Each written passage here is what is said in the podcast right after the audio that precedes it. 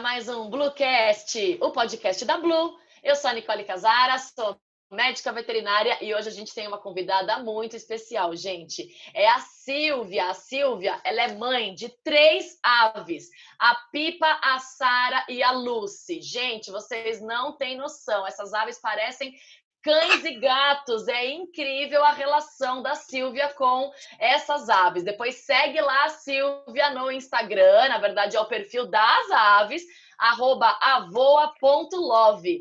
Silvia, super bem-vinda! Muito obrigada, muito obrigada, Nicole. É um prazer estar aqui, adorando participar. Aí, Olha, o prazer é... é nosso. Eu amei ver as suas fotos, os vídeos com as aves. Conta um pouquinho, Silvia, para os nossos ouvintes, como é que essa paixão por aves surgiu? Há quanto tempo, né? Você convive aí com aves eh, sendo pets, né? Conta um pouquinho para gente. Bom, eu na verdade não tenho aves há tanto tempo assim, né? Eu adoro animais. Eu sempre tive cachorro como animal de estimação desde que eu era criancinha mesmo, porque meu pai já gostava e tal. E essa coisa com as aves é, nasceu assim como uma paixão assim escondida mesmo dentro de mim que eu nunca imaginava que existisse uma coisa dormente mesmo. Há mais ou menos quatro anos atrás quando é, a gente recebeu em casa a nossa primeira arara carindé que foi o bambu né?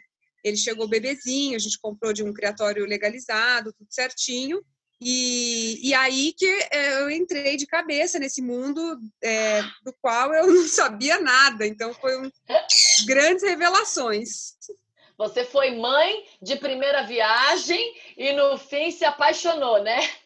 Exatamente. E mãe de primeira viagem de uma ave já bastante desafiadora, né? Que uma arara canindé é uma ave grande, né? E quanto maior as aves, eu acho que é mais desafiador para o tutor, assim, porque Bom, você vai me perguntar, eu vou te falar as vantagens Nossa. e desvantagens. Pois é, eu ia falar para você contar tudo para gente, né? Tem um monte de gente interessado, às vezes, em ter ave, né? Os pets não convencionais hoje em dia estão crescendo bastante, tem veterinários especializados, né? Só em tratar esses animais. E, e, conta um pouquinho como é que é ter uma ave, conviver com uma ave, uh, uh, os benefícios, as vantagens. Como é que funciona, né? No geral, tá todo mundo acostumado com cachorro, com gato. O cachorro você leva para passear, o gato não precisa tanto levar para passear. E como é que é o cuidado com uma ave? Como é ter uma ave de estimação? Olha, é um assunto que a pessoa realmente ela precisa dar uma pesquisada, porque dependendo da espécie que ela escolher, essa espécie ela vai ter necessidades específicas. Então, assim, Assim como a gente tem espécies de gatos que são mais quietas, que ficam mais deitadinhos no sofá, a gente também tem gatos que fazem mais estripulias, que precisam de mais estímulo, de mais brincadeira, de mais espaço para correr, não é? Então, Sim. e com cachorro também, né? Tem os cachorros grandes, eles precisam de espaços grandes para eles correrem e tal.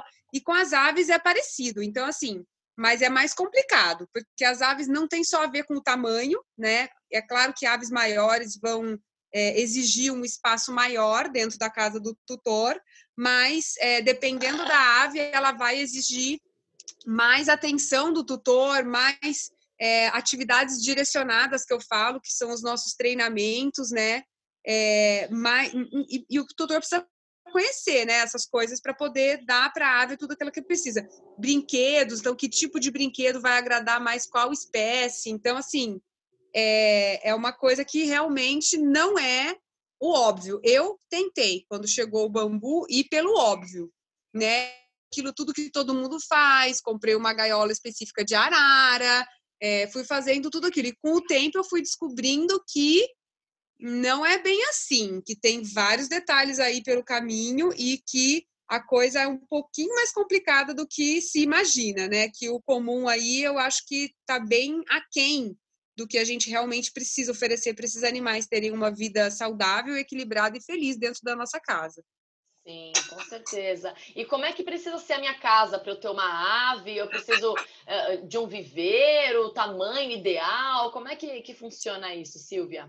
Então, é, tem, depende do perfil, né, do tutor, como que ele vai fazer o manejo da ave, quanto tempo ele vai dispor da, da, do dia dele para ele poder interagir com a ave e tal, assim, porque nenhuma ave, ele, ela, tô falando de psitacídeos, né, nenhuma dessas aves elas devem ficar ou no viveiro ou na gaiola o dia todo. Na verdade, é, a gente tem a diferença de gaiola, que é um espaço bem pequeno, né, é um lugar meio portátil, assim, que a ave deve ficar somente para dormir, né? Ou para situações muito muito curtas, né? Pouca, pouco tempo mesmo do dia. Aí a gente tem o viveiro, que é um espaço que a ave já tolera ficar bastante tempo, né, do dia. Lembrando que esses animais dormem 12 horas por dia, então já dá uma boa aliviada, né? Porque durante 12 horas do dia eles podem ficar num espaço quietinho, pequenininho assim, que eles vão dormem bem quietinhos. E, e, o recinto já é aquele espaço que, teoricamente, o dono não precisaria tirar a ave de lá nunca, porque é, é realmente um salão. e aí Sim. o dono entra dentro, e esse espaço, né? Esse, e é muito importante ter né, um viveiro ou um recinto.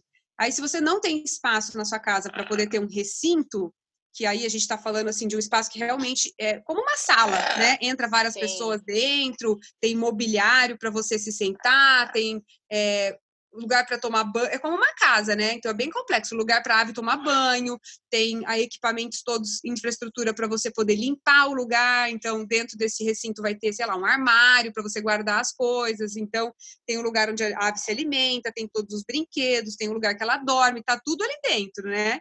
Então, dá até para dividir um recinto como uma casa, assim, várias funcionalidades.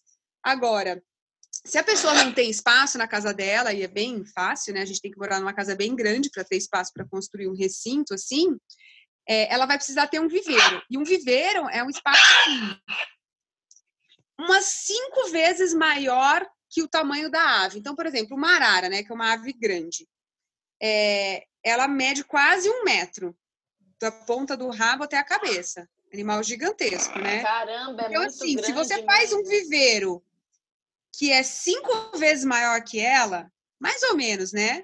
O pessoal fala três vezes maior, mas esse três vezes maior é o mínimo. E a gente nunca quer ir pelo mínimo, né? Então, assim, uma arara, um viveiro deveria ter 5 por 5 por 5 metros. Né? 5 metros de altura por 5 metros de largura e 5 metros de comprimento. É claro que dá para você aproveitar. De repente, você tem 3 metros de altura e aumenta um pouco uma das larguras para ter um espaço maior de voo, por exemplo. Mas mesmo assim, é um espaço pequeno para a arara ficar o resto da vida. Né? Então, esse seria o viver. Tentar mimetizar na natureza, né? O que seria o animal mais próximo da natureza possível, isso, né? Com as necessidades isso. Num dele. desse, por exemplo, não cabe árvores dentro, né? É, você vai ter que cortar galhos, colocar lá para a ave poder brincar e tal. Mas num recinto já dá para você colocar árvores dentro, né? Porque já é, eu estou falando de um salão gigantesco, Sim, né? Sim, como se a ave então, vivesse solta, né? Ela não tem, ela não está delimitada por um espaço, ela vive solta, mas ela está contida. Ela não consegue fugir, por exemplo, mas é ela consegue mesmo. ir de um lugar ao outro, fazer, né? Várias Isso, atividades voar, ali naquele ambiente. Tá, perfeito. Ah, gente, é igual uma criança correr, sabe? Não dá para criança correr na sala. Ela vai correr, já vai trombar na cadeira, na mesa de jantar, não é verdade? Ou como Sim. a gente pensar que um cachorro vai correr dentro da sala. Nem um pincher, gente, ele não vai conseguir correr dentro da sala igual ele corre no parque, né? Então, assim, a ave, para ela ter espaço para ela voar, não, duas batidas de asa não é voar, tá? Sim, ela tem espaço para ela voar, ela precisa de uma espação mesmo bem grande. Por isso que eu falo que o recinto é o lugar ideal. E aí, quando você tem ou uma gaiola ou um viveiro, o ideal é que você tire a ave desse ambiente e leve ela para um ambiente maior para ela poder diversificar todas as atividades dela, de brincadeira, de exercício físico, de interação com você, entendeu? Então, Perfeito. aí, como eu falei, depende do tempo que o tutor tem para dedicar a esse animal. Se ele tem bastante tempo, pode não precisa de um recinto, pode ser um viveiro. Sim. É igual um cachorro, né? Assim, se a gente for pensar, o cachorro mora lá no apartamento. mas a necessidade daquele animal faz com que você tenha que sair para ir para um parque, ele tem que socializar, encontrar outros animais, ou é um Exatamente. animal que vai para a creche duas vezes por semana para ficar livre, solto da coleira, né? Então, a ave também tem toda essa necessidade, né, Silvia? Exatamente. E para começar, né, assim, os primeiros passos, né, para quem não entende nada, eu quero ter uma ave em casa. Onde eu compro uma ave? Quais são os primeiros passos? Então, antes de pensar em comprar uma ave, eu acho que precisa pensar bem se você quer mesmo ter uma ave. Eu acho que o primeiro passo é fazer uma pesquisa sobre o comportamento desse animal, porque assim, a gente está muito acostumado já em ter cachorro em casa e a gente sabe que precisa do jornalzinho para ele fazer xixi, que ele você ensina, ele vai lá fazer xixi num lugar, né? Ou agora os tapetinhos, tem tantos tapetinhos modernos. Então, é, é uma conveniência isso, e o cachorro se adapta e vai lá e tal. É, por exemplo, dificilmente a pessoa tem problema de barulho com o cachorro. Claro que tem os cachorros que lá tem muito, mas é, em geral a pessoa pode ter um cachorro no apartamento, a pessoa está acostumada a sair de casa para passear o animal e tem coleira para isso. Tá? Então a gente está muito acostumado com tudo isso e aí tudo isso parece fácil. Com ave é tudo diferente. Então a gente não está acostumado com essas coisas. E aí as, as novidades acabam causando estranhamento. Então, por exemplo, dificilmente o cachorro morde o dono, né? Um cachorro bem Sim. comportado não morde o dono. Mas um psitacídeo, ele sempre vai te bicar. Mesmo mais mansinho, mais bonitinho, mais bem comportado. A bicada é um aviso, está acontecendo alguma coisa que ele não gosta. Não é porque ele não gosta de você. Ele está te avisando, é uma forma de comunicação. E às vezes essas bicadas doem bastante. Eu então imagino. a pessoa tem que. É, então eu, é tinha, coisa... eu tinha a Danizinha, que é a minha calopsita, ela já faleceu. Imagina, uma calopsita não pesa nem 100 gramas, né? É. E ela já bicava e doía. Imagina a bicada de uma arara, né? Pois é, corta de sangrar. Então, assim, a pessoa tem que estar. Tá pronta para receber bicada. Outra coisa, esses animais, eles são dos animais assim, as araras, por exemplo, animais mais barulhentos que existem na natureza. Assim, dificilmente você vai encontrar um animal que, que tem um som, né, que emite um som que dá um grito mais alto que de uma arara. São poucos os animais que gritam alto do que uma arara. E aí, quando a gente passa para os psitacídeos menores, eles gritam mais baixo, mas, gente, é um gritão, entendeu? E assim, nem sempre você quer um animal gritando na sua casa. E quanto menor for o espaço dele, menos interação você tiver com ele e menos equilibrado ele tiver, mais ele vai gritar. E aí, por exemplo, uma arara num apartamento, ela já vai gritar naturalmente. Agora, imagina se você tiver qualquer deficiência na, no atendimento das necessidades dela ela vai gritar muito mais. E aí o seu vizinho com certeza não vai gostar dessa ideia. Então, assim. Até um lugar especial, né, Silvia? Isso de pensar nos vizinhos, porque esses barulhos que elas fazem, né? Até isso, bem lembrado, até isso tem que pensar se eu quero mesmo ter uma ave, porque é. né, eu, como veterinária, sempre indico e penso assim: ah, você quer ter um pet, mas você tem condições de atender às necessidades daquele animal? Exatamente. Porque senão, nem tenha, né? Aquela Exatamente. história. Igual um cachorro. Ah, eu quero ter um cachorro. Tá, mas você vai sair para passear? Você vai todo final de semana deixar ele, levar ele para interagir? Porque senão, Sim. deixar um cachorro trancado num apartamento de 60 metros quadrados, sem companhia, é. sem, né? Aí só vai Falo, criar um monte de pelúcia. De Compra um de pelúcia. Porque senão só vai também prejudicar, estressar aquele animal e uma relação Exatamente. que era para ser tão bonita, tão estreita, passa a se tornar um transtorno. Você fala, ai, que saco, esse cachorro tá dando um Isso. trabalhão. Então, Até porque quando você ave, não né? consegue né, atender a demanda desse animal, o que, que vai acontecer? Ele, ele não vai ser fofinho do jeito que a gente queria, né? ele vai começar a manifestar os problemas dele de desvio de comportamento. E aí a tua relação não vai ser tão legal quanto aquela que você sonhava. Exatamente. E a, a Danizinha, que é a minha calopsita, é, eu lembro, né? Lógico que eu, eu já tive ela alguns anos atrás, mas ela era, eu brinco que ela era um cachorro, né? Porque ela tinha lá uma gaiola, mas ela ficava na gaiola para dormir. Ela Sim. vivia solta no ombro da minha mãe, na época eu não era casada, então ela ficava no nosso ombro. Quando eu ia cochilar, às vezes, fim de semana de tarde, até levar ela para minha cama para cochilar ali comigo, ela ficava no meu ombro, eu falo, gente, que amor que uma ave traz para nós, né? Só quem convive sabe que eles também dão carinho, dão amor e criam essa relação de apego com a gente, né?